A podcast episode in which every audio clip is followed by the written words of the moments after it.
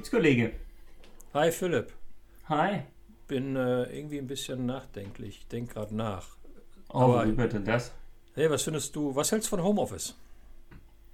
Ähm, ich kenne seit drei Jahren nichts anderes. Ähm, von daher finde ich es ein super cooles Konzept, wenn man es richtig lebt oder ähm, sich auch richtig ein, ein ja, sich einlebt oder einrichtet. Ähm, Was sagen Aber- deine Kunden in den Unternehmen?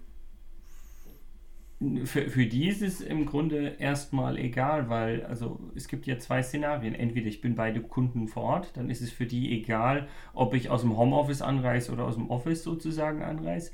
Und wenn ich nicht bei den Kunden vor Ort bin, sozusagen einen Remote-Termin mit ihnen habe, sei es über Video, über Telefon, Nee, ich meine nicht, ich auch mein nicht mit dir, sondern ich meine, was, wie geht's den Kunden vor Ort? Was machen die? Wie geht's denen mit dem Ho- Homeoffice? Nicht mit deinem Homeoffice, sondern Okay. Ähm, die waren irrsinnig skeptisch am Anfang. Mhm. und haben jetzt auf einmal gemerkt, hey, so schlimm ist es gar nicht. Ich kenne den einen oder anderen Kollegen, das sind jetzt nicht direkte Kunden, die mittlerweile sagen, wir lassen unsere Mietverträge auslaufen, nicht zwingend von allen Bürogebäuden oder von, von allen Offices, aber von einem Teil der Bürogebäude, weil das mit dem Homeoffice so gut klappt, dass wir wissen, ähm, im Schnitt müssen nur noch die Leute drei von fünf Tagen ins Office kommen und wenn wir das so ein bisschen hin und her drehen, dann ähm, können wir dadurch sogar sehr, sehr viel Geld als Unternehmen sparen. Mhm. Und ich glaube, das ist die Gefahr bei der Sache. Also ich bin, in, ich bin ein bisschen negativ, bin ein bisschen nachdenklich zum Thema Homeoffice, weil ich habe mal jetzt, ich habe einfach in den letzten Tagen, das hat sich so ergeben, Haufen Gespräche geführt und habe so ein bisschen mitbekommen. Und ich finde, so die, die Perspektive, aus denen auch Medien beispielsweise das Thema Homeoffice betrachten, finde ich äh, zu stark äh, auf den Mitarbeiter bezogen. Wenn du die ganzen Bilderwelten mal anschaust, so die Berichte bei Homeoffice, ne, so Leute in kurzen Hosen sitzen da irgendwie chillig Oh. auf irgendwelchen Gut, dass du mich jetzt nicht siehst. ja, ja, das, es ist ja immer noch schön warm draußen, ne? Aber wie, du weißt, was ich meine, ne? Das sind so Ja, wunderbare Bulabü-Bilderwelten, die da aufgebaut werden. Ähm, und dann gibt es noch Statistiken, die ich gelesen habe. 50 Prozent der Arbeitnehmer fühlen, dass im Alltag, dass sich ihr Alltag entschleunigt hat und dass sie weniger Stress haben. Also finde es eigentlich ganz gut, im Homeoffice zu sein. Pendeln entfällt, ist ja auch natürlich Ja, auch ja, nicht, genau. nicht verkehrt ist, ne? Auch, auch ök ökologischen Gründen. Ich will das, ich will das alles nicht, will das alles nicht schlecht reden, aber ich glaube, die Unternehmen selber, äh, die machen sich vielleicht für den Moment oder einige Unternehmen machen sich im Moment noch äh, äh, zu wenige Gedanken über, über das Frank, ich, Thema. ich würde gerne einen Punkt, den du genannt hast, nochmal noch mal ein bisschen mehr aufgreifen. Dieses, dieses Pendeln entfällt. Du hast ja schon gesagt, das ist ja eigentlich was Gutes und auch äh, gesamtgesellschaftlich gesehen, ähm, ökologisch, äh, Umweltverschmutzung und so weiter und so fort, keine Frage. Ich glaube aber, dass es trotzdem dadurch für viele schwieriger geworden ist, sozusagen zwischen Arbeit und Nichtarbeit oder Privatleben oder wie auch immer du es andere nennen willst, zu trennen, weil nicht jeder hat zwingend zu Hause irgendwie ein Arbeitszimmer, wo er sagen kann, ich gehe jetzt raus, ich schließe dieses Arbeitszimmer ab und damit ist sozusagen dieser, dieser Cut geschaffen. Ich merke es auch bei mir, weil du hast mich ja vorhin auch so ein bisschen ähm, nach mir selbst gefragt, wo ich sage, an manchen Stellen fehlt mir eine gewisse, in Anführungsstrichen, Autofahrt oder Zugfahrt oder was auch immer zum Nachhausekommen, um runterzukommen von der Arbeitswelt, um zu sagen, okay, ich bin jetzt, sobald ich die, die Wohnungstür zu Hause reinkomme, ähm, bin ich irgendwie vielleicht auch abgekühlt, weil es irgendwie hitzige Gespräche mit Kunden oder sonst was waren. Ähm, diese Möglichkeit habe ich aber nicht mehr, weil sobald ich quasi hier aus dem Arbeitszimmer die Tür rausgehe, bin ich ja quasi dann im, in der normalen Wohnung und Genau, und bin vielleicht deswegen, konfrontiert mit A, B, C, irgendwas. genau, und deswegen verweise ich, unsere lieben treuen Hörer, auf Podcast Nummer 3 unserer wunderbaren Serie. Was gibt's, Kollege? Dort haben wir genau über dieses Thema Kontextwechsel gesprochen. Und das haben wir bereits mal schon mal thematisiert. Und da haben wir sogar ein paar Nuggets für unsere Hörer rausgearbeitet, wie wir dieses Thema. Oh, ich glaube, den muss ich können. selbst mir auch nochmal. Ja, ich glaube, ich glaube, ich merke schon gerade. Ne? Also ich glaube wirklich. Aber wir haben ja, das ist ja schön, wenn wir schon mal ein paar Dinge, wenn wir schon mal ein paar Dinge bearbeitet haben. Ne? Ja. Ähm, ich, ich glaube, ich glaube, dass die Unternehmen selber, ähm, die haben so ein Brachialexperiment zu managen gehabt, als dann der Lockdown kam. Mhm. Und das haben viele Unternehmen, meine ich, auch sehr, sehr gut gemacht. Ähm, und kam dann irgendwann auch zu der Erkenntnis, dass mobiles Arbeiten ja auch, auch funktioniert. Aber ich glaube, jetzt stehen die Unternehmen vor einer neuen Herausforderung. Ich habe heute Morgen mit einer Personalleiterin eines Unternehmens gesprochen und die sagte mir, Bezug auf Homeoffice, also jetzt haben wir die Thematik, dass die Ersten ins Unternehmen zurückkommen müssen. Ja, und jetzt beschweren sie sich.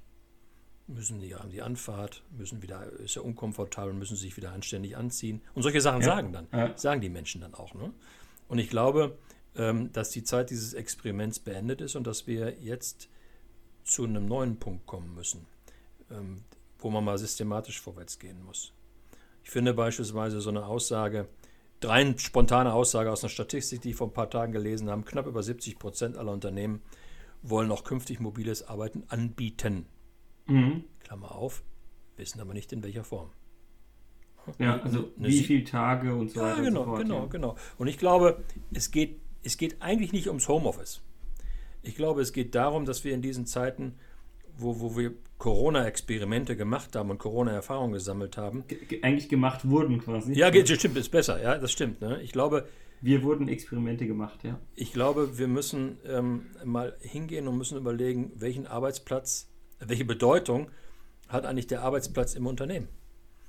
Dieses neu zu definieren. Vor dem Hintergrund, dass wir Menschen soziale Wesen sind die auch die, den Austausch mit anderen brauchen. Vor dem Hintergrund dessen, was du gerade angesprochen hast. Also Podcast Nummer drei, Kontextwechsel. Ja? Dass, man, dass man genau über solche Dinge auch nachdenkt.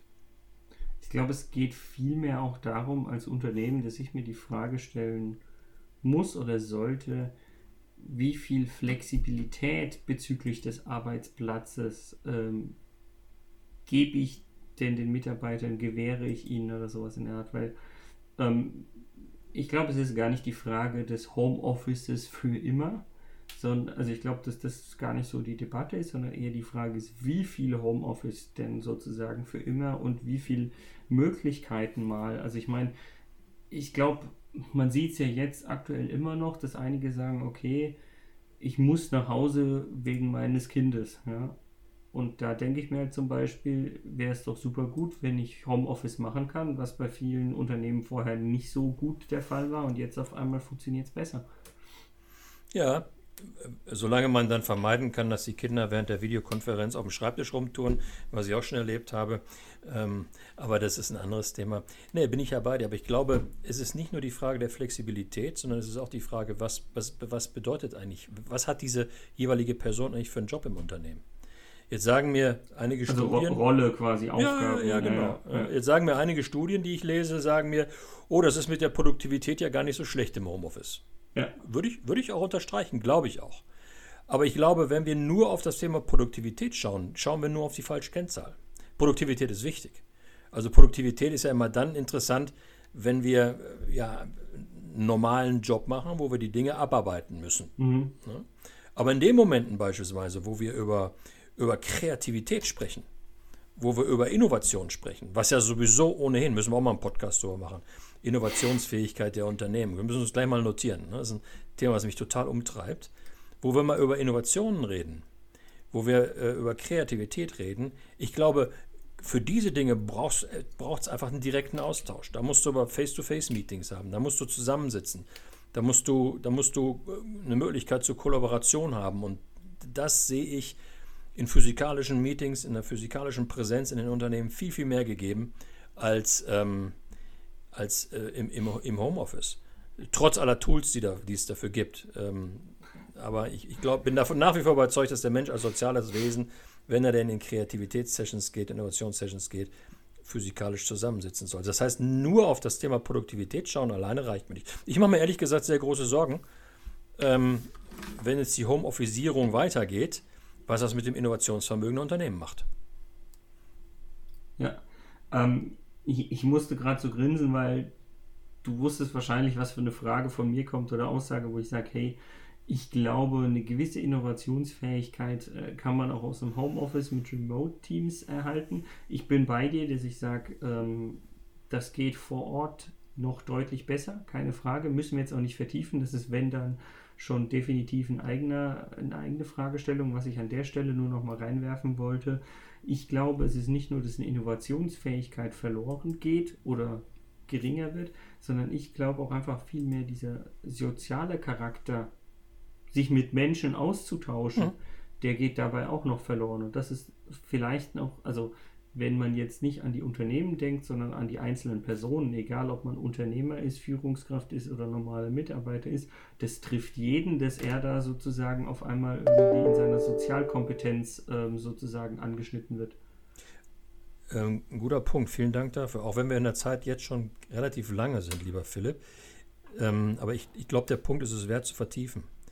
Ähm, ich fand es erschreckend, was ich jetzt vor ein paar Tagen gelesen habe, dass ähm, der Anteil der psychischen Erkrankungen im, äh, in, äh, seit Beginn der Corona-Zeit deutlich gestiegen ist. Und es geht ein Stückchen in das, mit, hat ein Stückchen mit dem zu tun, was du, ja. was du gerade gesprochen hast. Ich glaube, ähm, diese brutale Homeofficeierung, die wir dort erleben, ähm, ist nicht gut für die Gesundheit. 33 Prozent der Menschen klagen bei mehr Rückenschmerzen, äh, seitdem sie im Homeoffice sind. Das ist der eine Punkt. Der andere Punkt ist, ich glaube, dieses Thema Zusammenhalt, diese psychische, das psychische Wohlbefinden von Menschen, was man auch erlebt als soziales Wesen, wenn man mit anderen beisammen ist, ist essentiell. Und ich habe die Befürchtung, dass neben der Innovationsfähigkeit äh, ein zweites Thema, was mir, sehr, was mir persönlich sehr wichtig ist, ein bisschen unter die Räder kommt, nämlich das ist das Thema Unternehmenskultur. Eine gelebte Unternehmenskultur in einem, in einem Homeoffice, ähm, in einer Summe von ganz vielen Homeoffices, ist deutlich schwieriger zu mhm. managen und zu gestalten, als es ohnehin schon ist. Und das ist, das ist die DNA eines Unternehmens. Das ist in meinen Augen ein, weiß ja, weil ich da ein großer Freund von bin, ist ein Top-Erfolgsfaktor. Ja. Und äh, deshalb habe ich es auch direkt schon mal mit aufgenommen in unsere Liste der neuen Folgen und Frank, ich würde sogar so weit gehen, dass ich sage, dieses, äh, die Rückenprobleme, von denen du gesprochen hast, lass uns die mal separat ansprechen, weil ich bin zum Beispiel Freund des höhenverstellbaren Schreibtisches. Also sollten wir uns einfach mal die Frage stellen, wie kriege ich denn eigentlich einen produktiven Arbeitsplatz für mich, Klammer auf, vielleicht im Homeoffice eingerichtet? Produktiver Arbeitsplatz als, als eine der nächsten Folgen finde ich, find ich cool. Produktives Arbeiten. Für den Wunderbar. Moment, mach's gut, Kollege. Mach's gut, Kollege.